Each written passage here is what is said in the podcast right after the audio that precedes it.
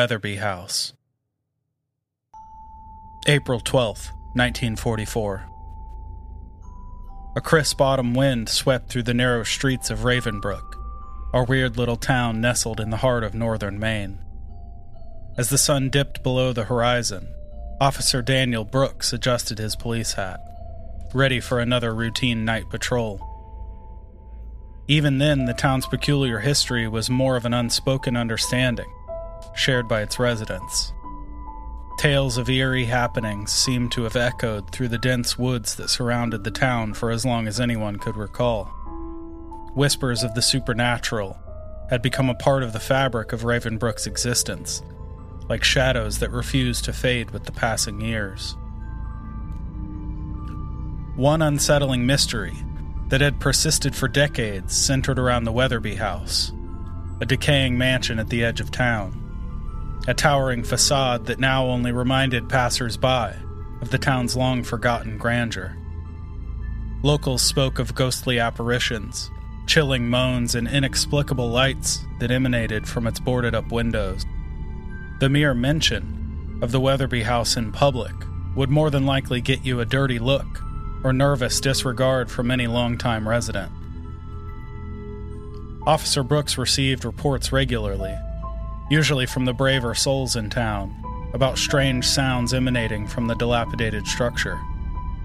Whispers that danced in the wind, the creaking of old floorboards, and occasionally a mournful wail that, by all accounts, seemed to be pretty damn terrifying. Tonight, as the moon hung low in the sky, a new report reached Brooks. Another disturbance at the Weatherby house. Maybe this was the straw that broke the camel's back. Maybe Brooks had simply woken up on the wrong side of the bed. Whatever it was. On this night, he was determined to put an end to one of the town's many persistent nuisances. He made his way north down Main Street and hung a left on Van Buren Drive down the dimly lit street and toward the outskirts of Ravenbrook. The flickering streetlights cast long, ominous shadows, and a distant howl that came from the wooded embankment to his right added an eerie soundtrack to the night. The Weatherby house loomed ahead, an ominous silhouette against the moonlit sky. As Officer Brooks approached, the air grew heavy. He tightened his grip on his flashlight and called out, Ravenbrook Police Department. Anyone in there, come on out. Silence greeted his command, broken only by the distant hooting of an owl. Undeterred, he ascended the porch steps, each creaking under his considerable weight. The front door, partially ajar, seemed to beckon him into the darkness. Taking a deep breath, he pushed the door open, revealing a musty, dilapidated foyer. Hello? Police. Is anyone here? His words echoed through the desolate halls, met only by the unsettling silence of the abandoned mansion. He navigated the labyrinthine corridors, his flashlight's beam cutting through the thick darkness that clung to the air like a sinister fog. Suddenly, a distant shuffle echoed from the upper floors, accompanied by a soft, haunting melody, a child's lullaby. The hairs on the back of Brooks's neck stood on end as he cautiously ascended the grand staircase, its wooden treads groaning with each step. The lullaby grew louder, weaving through the air like a spectral tapestry. Reaching the landing, Brooks was confronted by a series of closed doors. He pressed his ear against one, the lullaby now a mournful dirge.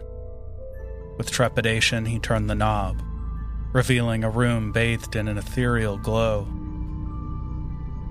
A crib stood at its center, the source of the haunting melody, yet no child occupied it. As Brooks approached the crib, the room seemed to pulsate around him. The air turned frigid, and his breath materialized in the spectral atmosphere.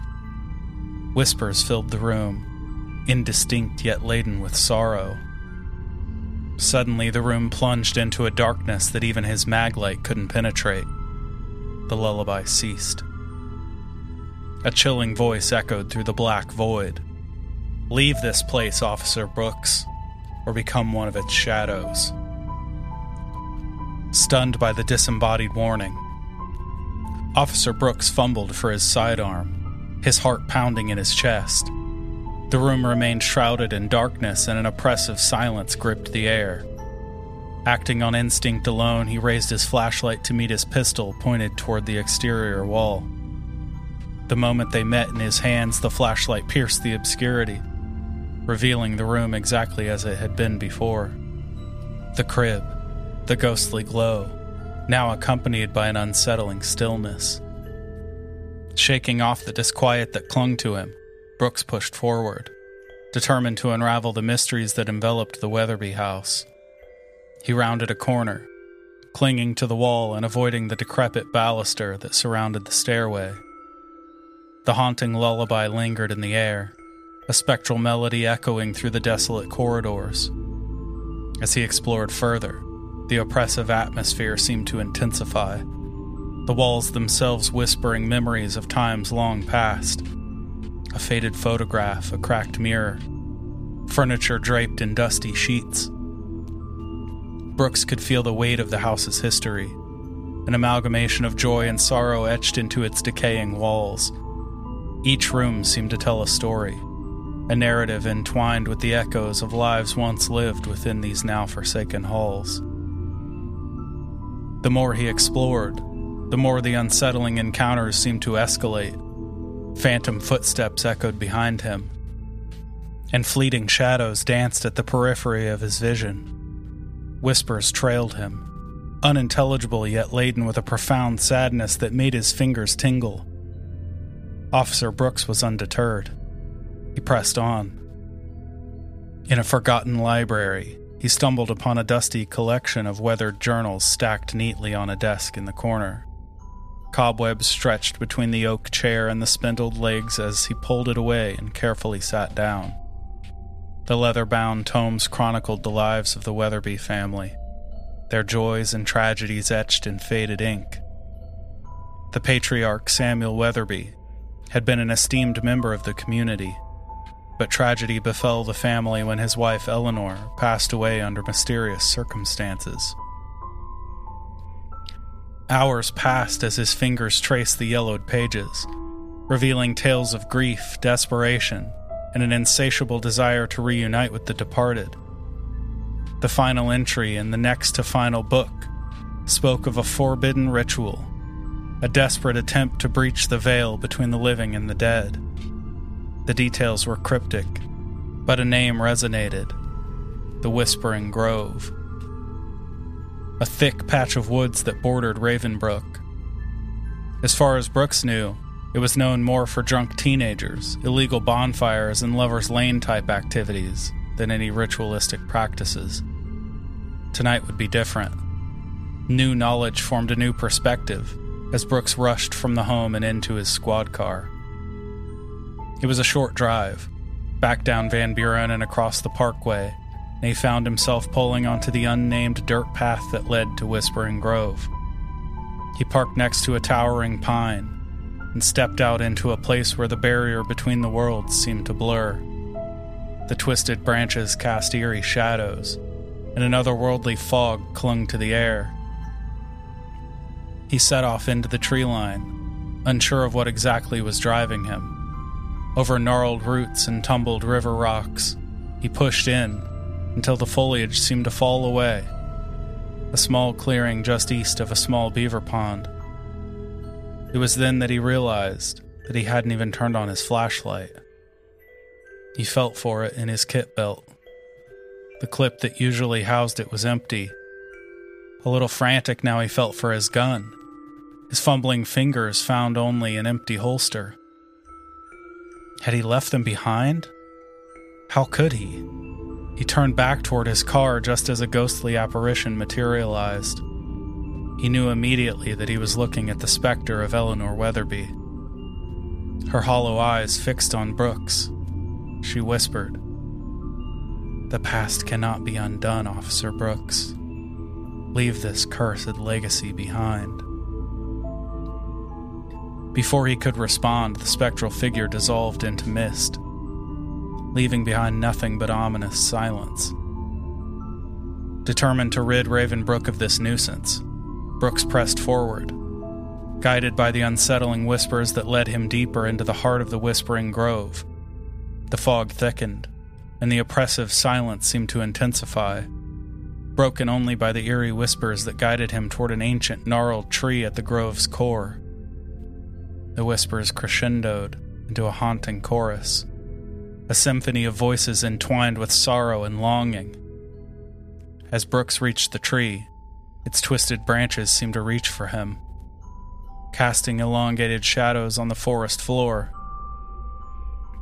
A sudden chill ran down his spine as the ghostly apparition of Samuel Weatherby materialized before him.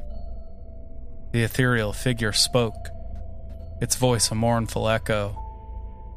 Officer Brooks, you tread upon the threshold of the past. Our mistakes have chained Ravenbrook to the shadows. His knees crashed against the hard packed earth as the spectral revelation unfolded in his mind. A tale of desperate love, the forbidden rites of the Whispering Grove, and a tragic sacrifice that bound the Weatherby family to the fabric of the veil itself. Eleanor's spirit lingered in anguish, unable to find solace in an afterlife. Brooks realized that the key to freeing their home from its spectral shackles lay in unraveling the unresolved tragedies that gripped the Weatherby house. Guided by a force beyond his comprehension, Officer Brooks returned to the mansion, where the atmosphere now crackled with supernatural energy. The lullaby resumed, echoing through the corridors as if pleading for release. He rushed back to the library. There had been one more book on the desk the Weatherby Grimoire, containing the incantations that bound the spirits to the veil. With a trembling hand, Brooks fumbled through the Latin as best he could, each word resonating with power despite his uncertain recitation. The mansion trembled as energy surged through its decaying walls. Shadows danced, merging and dissipating, and the lullaby transformed into a harmonious melody that echoed through the corridors. As the incantations reached their peak, a blinding light enveloped the entire building. The apparitions of Samuel and Eleanor Weatherby appeared one final time, their faces serene as they embraced. With a whispered thank you, they faded into the light. The Weatherby house stood silent. The twisted branches of its trees now swayed gently in the breeze. Officer Brooks emerged from the mansion, the weight lifted from his shoulders. Ravenbrook, so often shrouded in darkness, for tonight would simply bask in the moonlit serenity of a quiet Maine night. In this place, the whispers of Ravenbrook faded, replaced by the gentle rustling of leaves and the distant sounds of a waking town. But this is Ravenbrook. We all know, including Officer Brooks, that that peace would be all too short lived. The Weatherby House. Very, very That's much right. a Ravenbrook Ravenbrook story. I Yeah, mean, it has all classic. the right, all the meat and all the juices. I I uh I like how this sort of has a happy ending. Yeah, This this this little corner of Ravenbrook had a an okay evening, you know? right. I mean, nothing, nothing too crazy, but Yeah. of course, We ghostly figures and Yep. you know this creepy, creepy house. Um, that's right. and it's also told from another perspective a different perspective though we haven't told any of these stories in which is also a really neat you know difference to this one Yeah, we got our first brush with the RPD. We haven't seen them yet. yeah Yeah. so we're gonna get to explore uh I, I mean obviously they know they know things so just like as you mentioned at the end you know little, Yeah. just like everybody knows and along with the officer you know Yep. it's not going to stay quiet for too long basically everybody Exactly. knows that there's some strange things going on in ravenbrook Yeah. I mean, what's interesting is as we dig deeper into this place, like how high up does it go? You See, know what I mean? That's Like, what I want to. I want to see how high we can go. See Yeah. how far we can actually take it because I think we can. I think we can do some really really cool things with it if we if we explore and basically Yep. go as far and as deep as we can. you know, we have like local politicians, we have like legacy families that have been in town since the founding. Yeah, You know, are Yeah. there are there secrets, family secrets that run all the way back to the founding of Ravenbrook? Like, there's a lot going on. right. And I think with some future stories, especially getting into politics and stuff, we're going to be able to Mhm. start pulling from some of these past stories without giving, you know, too much away, obviously at this point. Yeah, Um I know like one uh, there there's a lot of things that I that I keep thinking about that I I just can't wait to explore. I know we've we've had a brush with the elders. We've now had a brush with law Yep. enforcement. Um and of course a lot of just the townsfolk. Yeah. And We, some um, some of the higher ups in a couple of our Halloween stories. The more that's true. That's true. prestigious people. Yeah, yeah. Pillars of the community, you might say. Exactly. Yeah. They're going to Um, find their way back, of course. I'm I'm interested because like we now know that Officer Brooks was a beat cop in 1944. But, you know, what happens to him? You know, like will he he could show up in future stories. Maybe maybe he was, you know, police chief in the 50s Yeah. or maybe he eventually ran for mayor and he was mayor of Ravenbrook uh, for a decade or you know what I mean? Like these Maybe he goes into retirement and eventually on. gets pulled back out of retirement for some crazy case that changes Sure. Ravenbrook forever. Yeah, absolutely So many different There's so much- possibilities. Yeah, and we're we're gonna find out right here So, slowly. another thing that stood out to me is we're continuing developing just the town of Ravenbrook.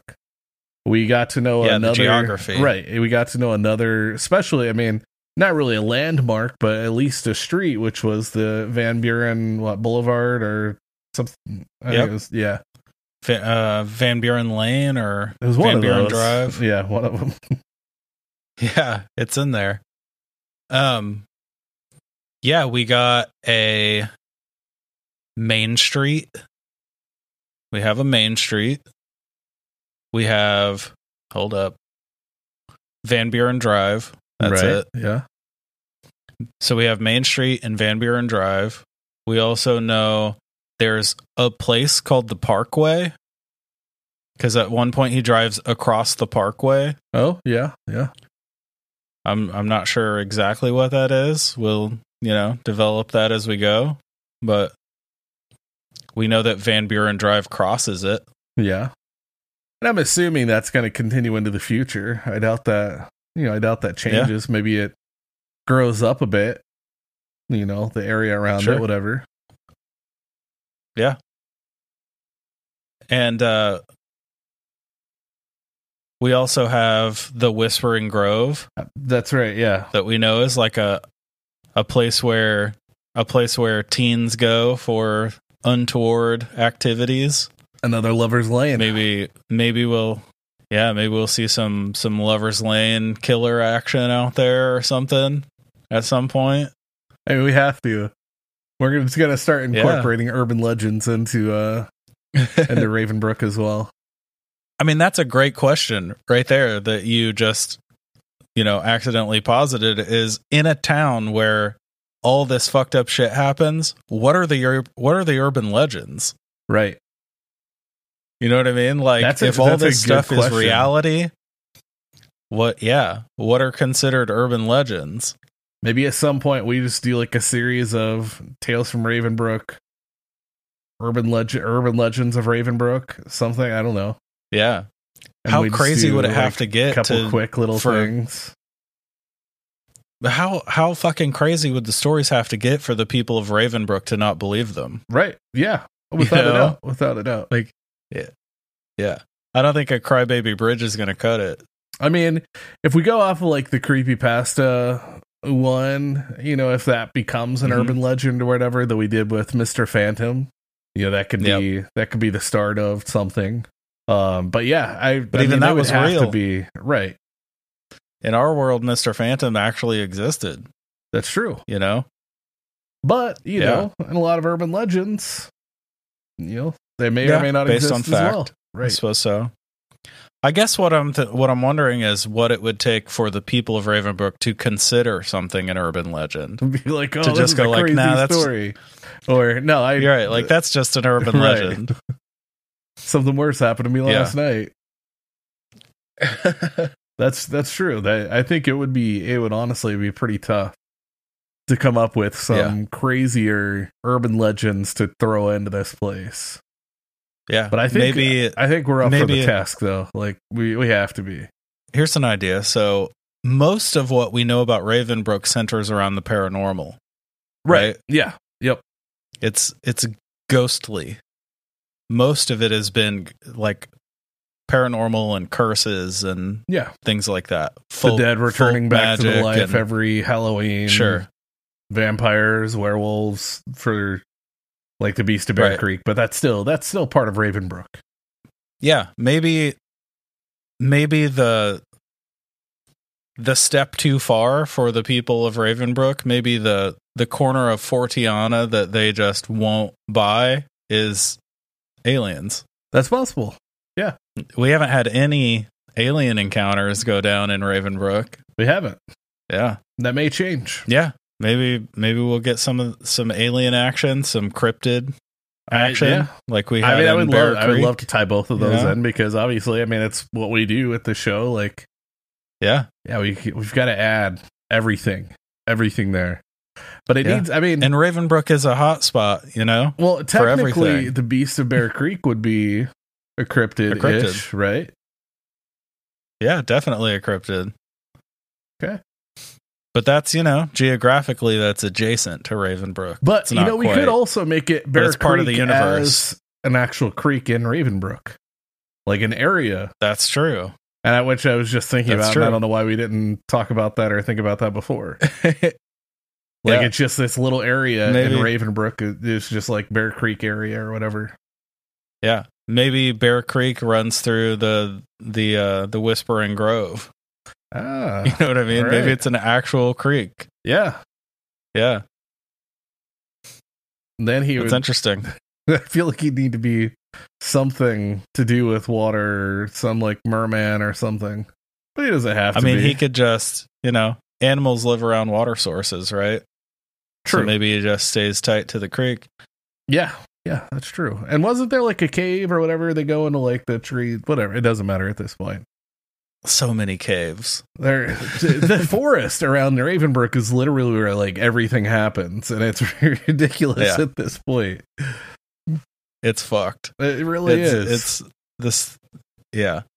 The um, most, the vast majority of the stories in Ravenbrook have happened in creepy old houses and the forest. That's right. That's pretty much. That's pretty much where it is. yeah. I mean, I want to. I we're slowly building the map of Ravenbrook. I mean, yeah. right? Where we know there's a library, there's a cemetery. We know Uh huh. there's several of these like dilapidated mansions. I think there was like because this story in particular alluded to like an era where the town was gorgeous, was like wealthy and doing well. You know what I mean? right. Like, because it says, like, I wrote something to the effect of the facade only reminds people of like the days of Ravenbrook's where Ravenbrook was grand or Ravenbrook's grandeur. Like clearly at some point this town was doing very well. Maybe it experienced like a an industrial boom or a Well, mining saying, boom. Like you know, with uh, Van Buren, whatever. Like you know, yeah. like as this town grows and and builds over, whatever.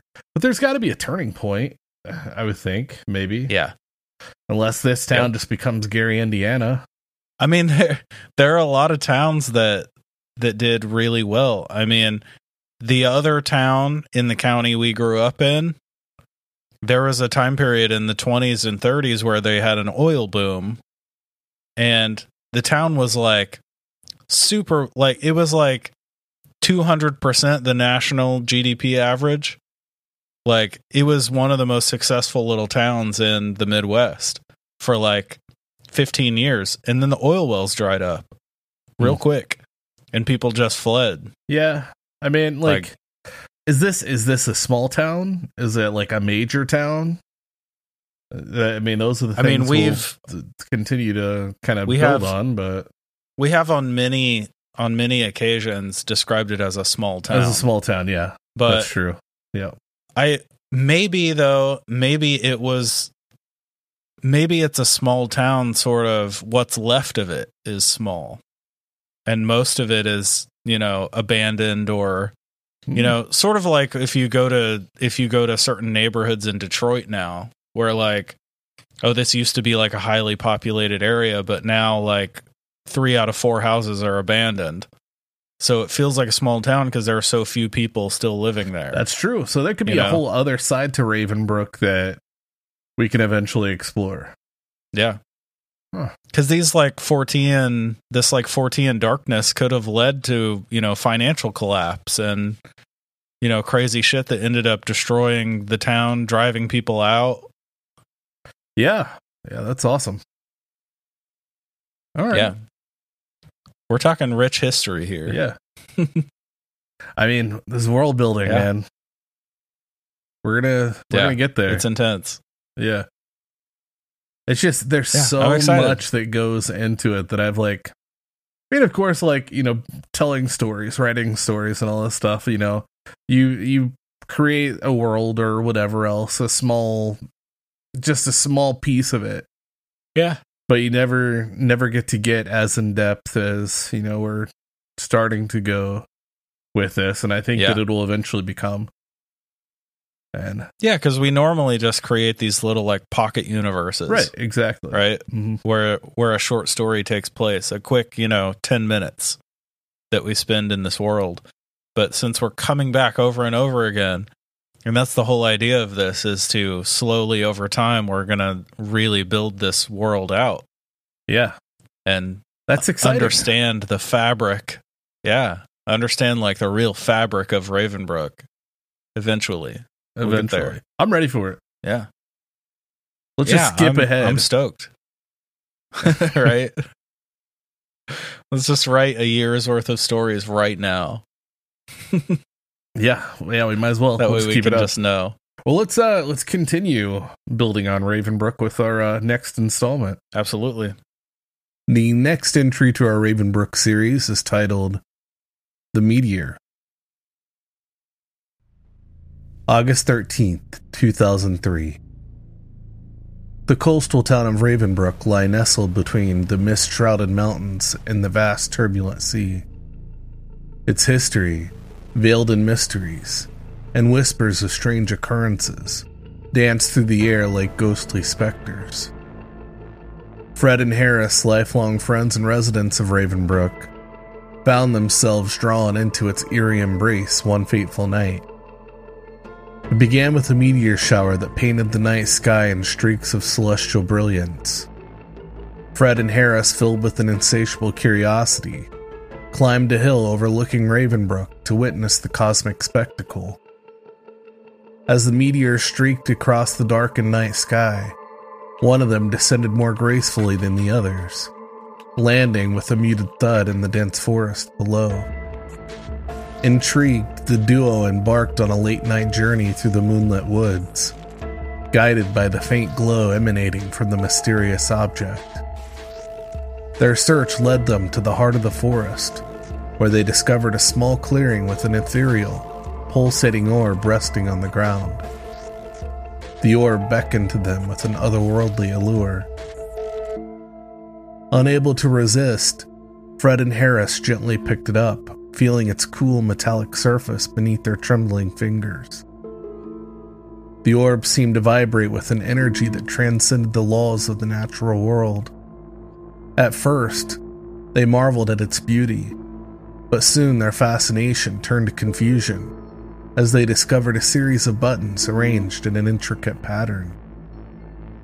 Their attempts to manipulate the orb proved futile until they stumbled upon an obscure online forum. Buried deep within the digital depths, they found discussions of a similar orb and its hidden secrets. Armed with newfound knowledge, they deciphered the sequence of buttons, and the orb yielded to their command, unfolding to reveal a metallic tablet covered in enigmatic symbols.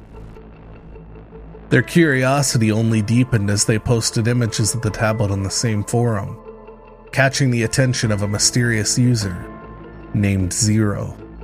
Zero, an expert in ancient languages and codes, offered to help decipher the tablet's message. The symbols unfolded a set of coordinates leading to the summit of Ravenbrook's tallest mountain. The journey to the mountain's peaks was arduous, the air growing colder and the pulsating sound intensifying with each step.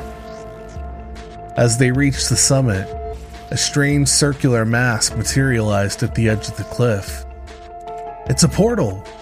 Zero exclaimed, his voice echoing in the mountain air. Hesitant but compelled, the trio entered the portal and found themselves in a Ravenbrook that defied the boundaries of time. The air hummed with a mechanical rhythm, and tall buildings loomed like metallic sentinels against the skyline. The people who passed by were eerily similar to humans, yet their movements were precise, almost robotic. As they explored the advanced Ravenbrook, Harris couldn't shake the feeling of being watched. This isn't right. We shouldn't be here, he whispered to Fred and Zero. Their unease heightened when an alert echoed through the city, warning of intruders. The three raced back to the portal's location, the pulsating sound, now an ominous drumbeat, echoing in their ears. Back on the mountain, they passed through the portal, leaving the other Ravenbrook behind. The metallic tablet clutched in their hands, they returned home, chilled to the bone by the unsettling experience yet exhilarated by the discovery of a parallel reality. In the days that followed their return from the alternate reality, Fred, Harris, and Zero couldn't shake the unsettling feeling that lingered within them. The metallic tablet, now a relic of their interdimensional journey, lay dormant in Fred's quaint Ravenbrook home, casting a mysterious glow that seemed to seep into the very walls. As they recounted their tale on the online forum that had led them on this bizarre adventure, the reactions from fellow users were a mix of disbelief and awe. Some dismissed their story as an elaborate hoax, while others speculated on the nature of the futuristic Ravenbrook they had described. Among the sea of usernames, one stood out a mysterious figure named Voidwalker messaged Harris privately, expressing deep interest in the details of their journey. Harris hesitated at first, but fueled by curiosity, eventually spilled more details to Voidwalker, who claimed to have a deep understanding of interdimensional travel. In their subsequent conversations, Voidwalker unraveled the intricacies of the metallic tablet's symbols, revealing a cryptic language that seemed to defy the laws of earthly linguistics. You've activated a link between worlds, Voidwalker typed, his virtual presence sending shivers down Harris's spine. But beware, for the beings of that alternate Ravenbrook are not to be trifled with. Their motives are beyond our comprehension.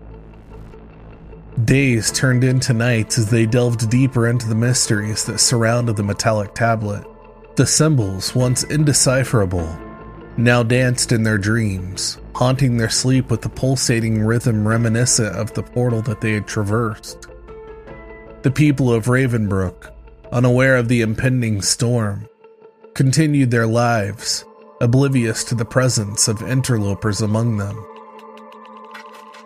Then one fateful evening, as the sun dipped below the horizon, casting long shadows over Ravenbrook, the three men gathered in Fred's living room.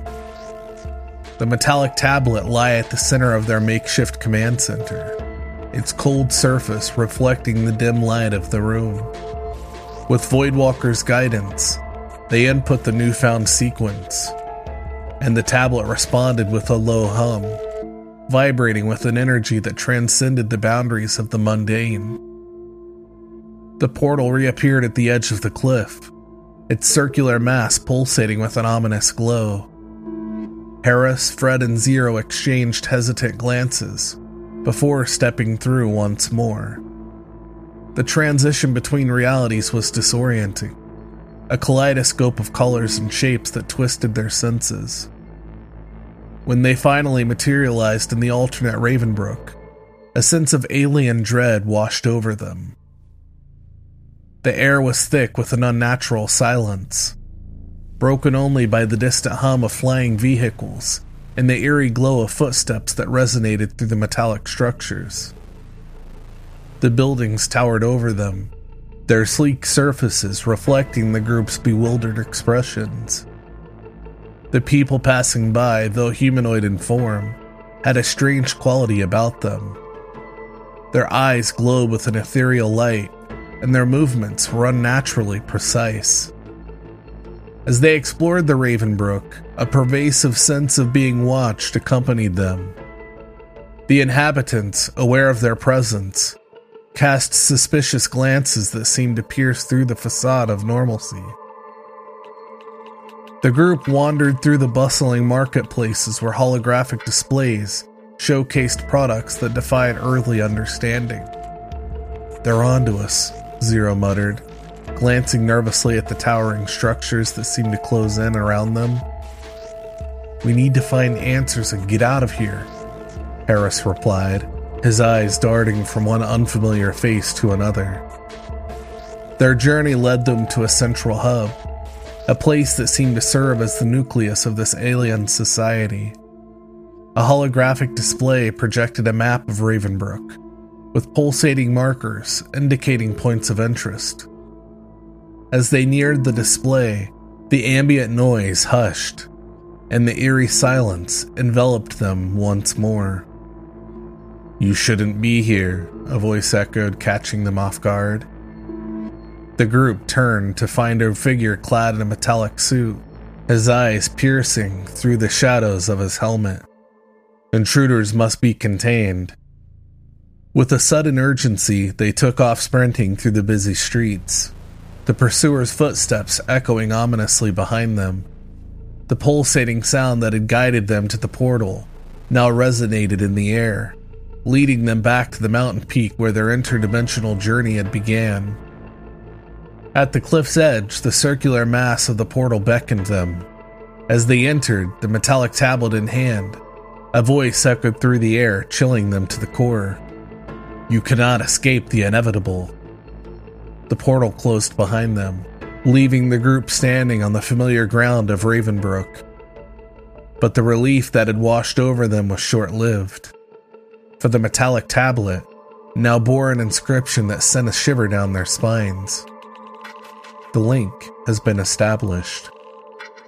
As they stumbled back into the familiar world, unaware of the unseen forces set into motion, a distant howl echoed through the night, and a cold wind carried with it a sinister whisper, a foreboding prelude to the horrors that awaited Ravenbrook. The stage was set, the pieces were in motion, and the future of Ravenbrook hung in the balance tethered to the ominous link forged by the group's unwitting actions. In the days that followed their return from the alternate version of Ravenbrook, an eerie pallor set over the coastal town.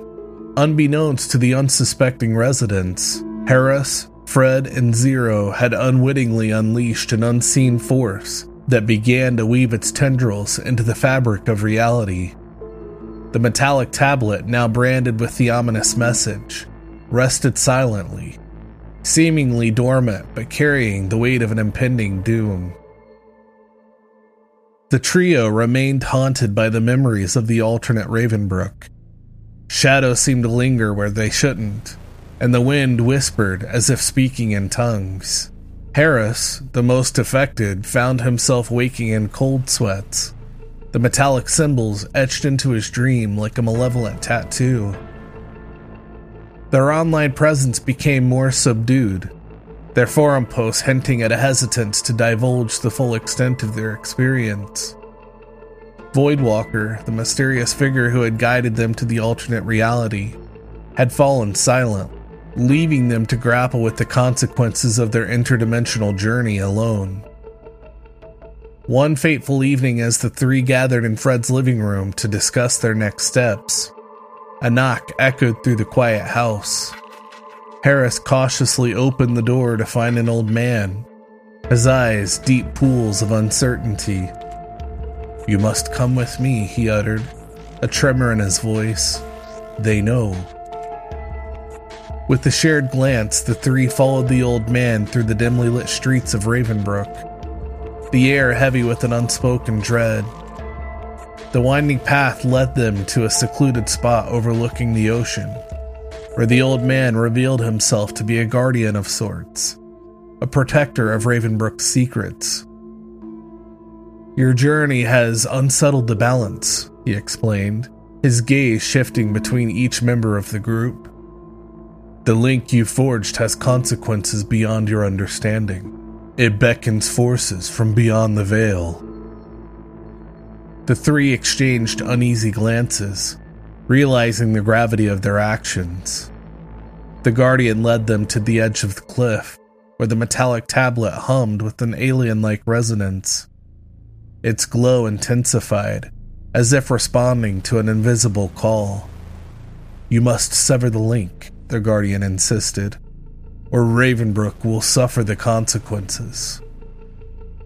With trepidation, Harris placed his hands on the tablet attempting to decipher its symbols once more. As they worked to reverse the sequence, the air around them grew thick, and a low hum vibrated through the cliffside. The portal began to materialize, not as a gateway to another world, but as a conduit for an unknown malevolence.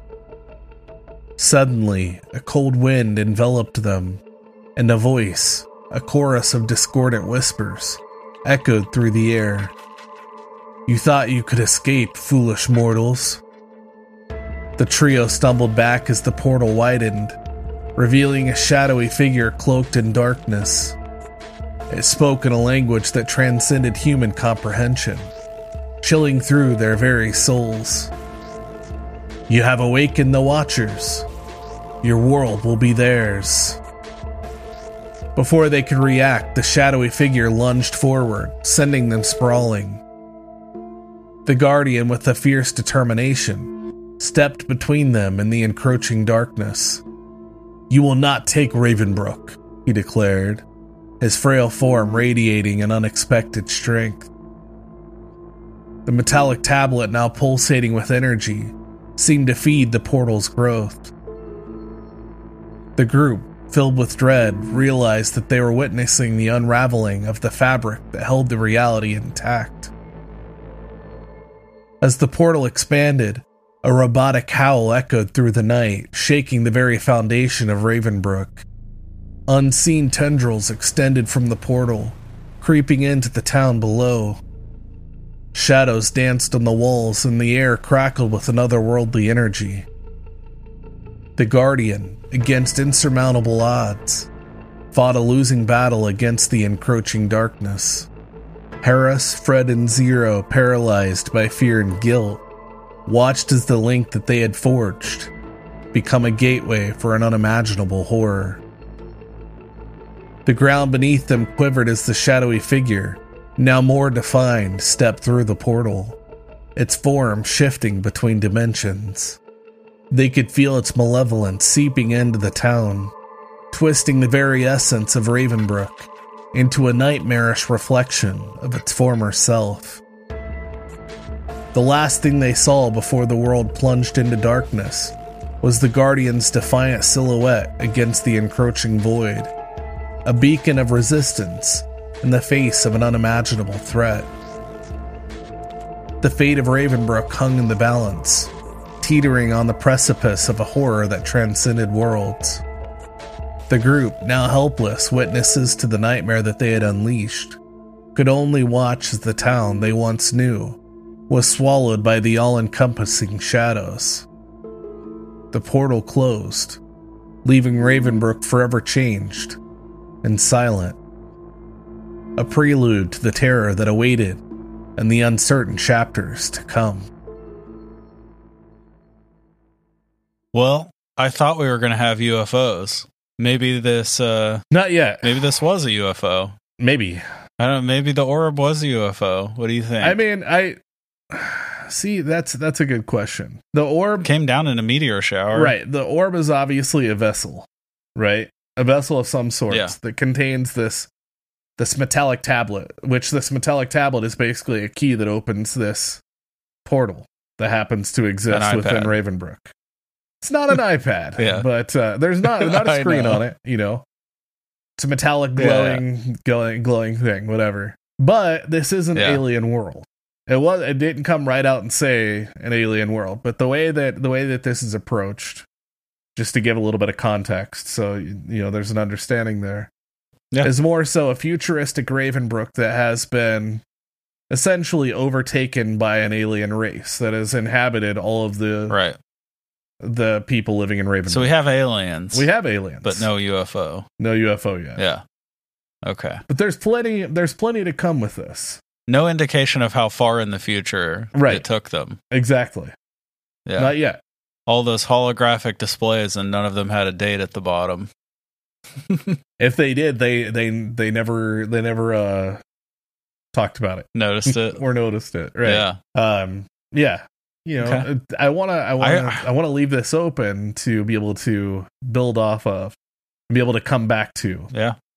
Might not be for a while. Yeah. But something that can be you know built off of. I love it. I love that it's like alien adjacent. It's definitely timey wimey, which I always appreciate. Yeah. Yeah, for sure. Um also the bits of the early internet that are in there, I love. Yeah. Oh, this is like 03. Yeah, 2003. Internet. I mean, I remember Yeah. like you know 2000 like one to 2003 or 4 or whatever. Like I mean, some of the best Yep. best times I spent on the internet were random obscure forums Yep. and chat Exactly. rooms and stuff like that. Like that that was the most fun, you know, like finding new With music people or with badass names. right, exactly. Like yeah. Zero and Void Walker. yeah. yeah. No, those are like you you picked the perfect names for them for those characters. Well, I was trying to think like, back to like hackers, and there was Zero Cool, Yep. there was Acid Burn. Um, oh, why can't. I think of others right now? Of course, I'm drawing a blank, but like, you know, like those early, early internet handles that were always really neat. Yep. I mean, like, I have, I have a pretty good internet handle. I'm not gonna say it here, you know, because I don't want people going out there and finding me. yeah, fair. I um I personally I think Voidwalker was a plant. You think so? I think yeah. You- I think I can give it away if you want. the whole There time. is more to Voidwalker. I mean, if you're gonna write more about about it, reveal it through story. All right, I'll, I'll wait. I'll wait. I won't. here. I won't go through to Yeah. Voidwalker who, who or what he is yet. Yeah, But Voidwalker has a very distinct role, and as the story continues, what's to come? yes, Okay, cool, cool. We also have this this um idea of guardians, right? See- like right? Which we we've rec- we've very very just you know had a soft brush with the elders of Ravenbrook, and that being a thing. Yep. And we also have guardians, which you know are they one and the same, or are they completely different? are they opposed forces? Right. Exactly. You know what I mean? Yeah. Like maybe one maybe they're fighting for different things. exactly. You know what I mean? Maybe, Maybe the Watchers. maybe the guardians are, are, the source of the craziness right. and the guardians are fighting against it. Exactly, and they could be equally as old but different roles. So you know, I just had this idea of like the Maybe- founders of the town at some point split, right? Like there's there's a disagreement or something, and they see, that they was kind of what I was split thinking. Yeah, the elders and the guardians. Yeah. I'm into it. Epic. A lot of cool shit we can Yeah. do with that. Yeah, I like that idea. That's cool. We also got a mountain range. Yep. Um, not a name for it Yep. yet, but that name will come. Um, Yeah. as we continue to develop the world and the ocean. So we know that Ravenbrook is somewhere somewhere in the northern part of Maine. We know that it's on the coast Yep, and we know that there's a mountain. exactly. Which actually, now that I think back to it, there has been a name of a mountain range in Ravenbrook on a previous episode. Has there? It was a Halloween episode, if I remember right. Okay. I don't remember that. Hmm. I'm trying to. oh, Do you man. recall the name? Well, I'm trying to think back, and I'm I'm I'm thinking that it might have been used in the urban legend story of the lady in white or the woman in white. So not Ravenbrook? I, you know, I, I'm gonna have to double check. I don't think it was. I think that was an an actual our actual episode on That was yeah, that was the actual urban legends episode, but I thought I had used something similar, if not the same. I'm gonna I'm gonna have to go back and look. Um, Okay. That's okay. yeah, but uh, that was Willow Lake. That was when we were working. Yeah, Yeah. but that was that was Pre the same. Ravenbrook.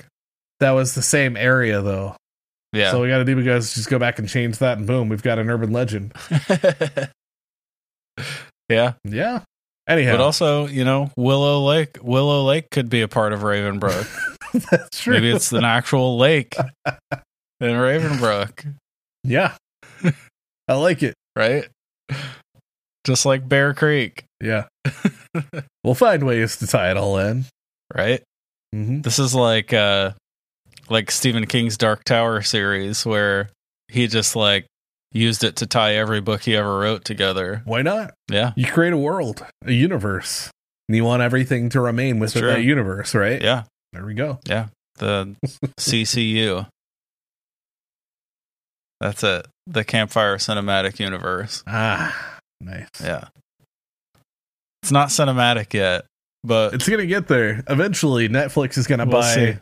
The Ravenbrook series and turn it into a show. You've heard it here. yeah, Netflix, if you're listening, that's just or a much better streaming service. Or I mean, if I Netflix, I if you are interested, then you're.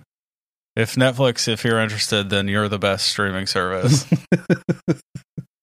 but Any of you, if you're listening, yeah, we'll fucking do a Tubi series. I was gonna even- I don't give a say. shit. yeah. I mean, why not? I mean, Tubi, if you're interested, then you're the best streaming service. Anybody, or if you if you have ties with somebody and you just like Ravenbrook would be a cool show. Let's get it. Yeah. let's get weird. We'll crank them out. Yeah, we will. We'll crank them out left and right. You got two, you got two budding screenwriters right here. You, you know what I mean. You don't even have to look for them. Yeah, shit. We can even. We're here for you. Yeah, we can do. We can. We can do it all. Every bit of it. But regardless, Uh, I think it, I, I really, it would be cool to see like something like that. I mean, you know, obviously as we get further Yeah. into the series and maybe turn it into a book series or whatever we end up doing. I mean, oh, I mean, the future is kind of limitless with this. So it's true. whatever happens, I think it could a- be cool. That's what's so exciting about it. Like, will it end up being a, uh, an anthology book series? Will it end up being a comic book? Will it end up being? That's true. uh, yeah, we did uh, did kind of talk you about know? that a little bit. Yep, yeah. It, the possibilities are endless. they are, and you get to be a part of the process. So join It's us over on Patreon It's at true. patreon.com forward slash campfire tales of the strange and unsettling. Where we don't talk Nailed about it. Ravenbrook at all. but plenty of other cool shit goes Yeah, on. Plenty of it. And we're about to upload Plenty. a new, you know, catalog's worth of content that's been kind of waiting. So appreciate all of you patrons for sticking it out and especially with us Yep. through the holidays because October and November have been very busy for us. And again, we have a lot of Absolutely. content that's just waiting to come out. Yep and um, also, we are at some point going to release on Patreon our. I'm going to say it now so that we'll do it Okay. Because we've talked about it a bunch of times. On Patreon, we are at some point soon going to release the Mothman Supercut. Oh yeah. Yeah, that's that's a thing. That is a thing. Yeah. Which is going to Where be you can get all six parts in one go. Mothman all the time. That's right. You get your nine hours of Mothman. I forget. Are we doing? Uh, that's without the debrief, right? right. I mean, That's the Either- Mothman story. either way, stories, right? Yeah, yeah, yeah. We, you're right. So more like three hours, yeah, but I mean, still, that's an Hour and a half. shitload of Mothman. two hours. Yeah, yeah. And we covered the full fucking Mothman story. Yeah, Not a single thing was left out. I mean, So yeah, yeah. No, we we went deep with some Mothman. everything, deep. everything from the pre Mothman UFO flap yeah, to the Chicago sightings, like everything. Indrid. Cold and Lanulos, all of it. Yep, we talked about the Blackbird of Chernobyl, Yeah, yeah. all the tangential stuff. Mhm. Yep. Yeah. So if you're interested So, and you're a moth maniac, then get ready and go check it out soon. yeah, the Mothman supercut. Yeah. All right, man. I think that uh that wraps up Tales from Ravenbrook. Uh Weatherby House and the Meteor.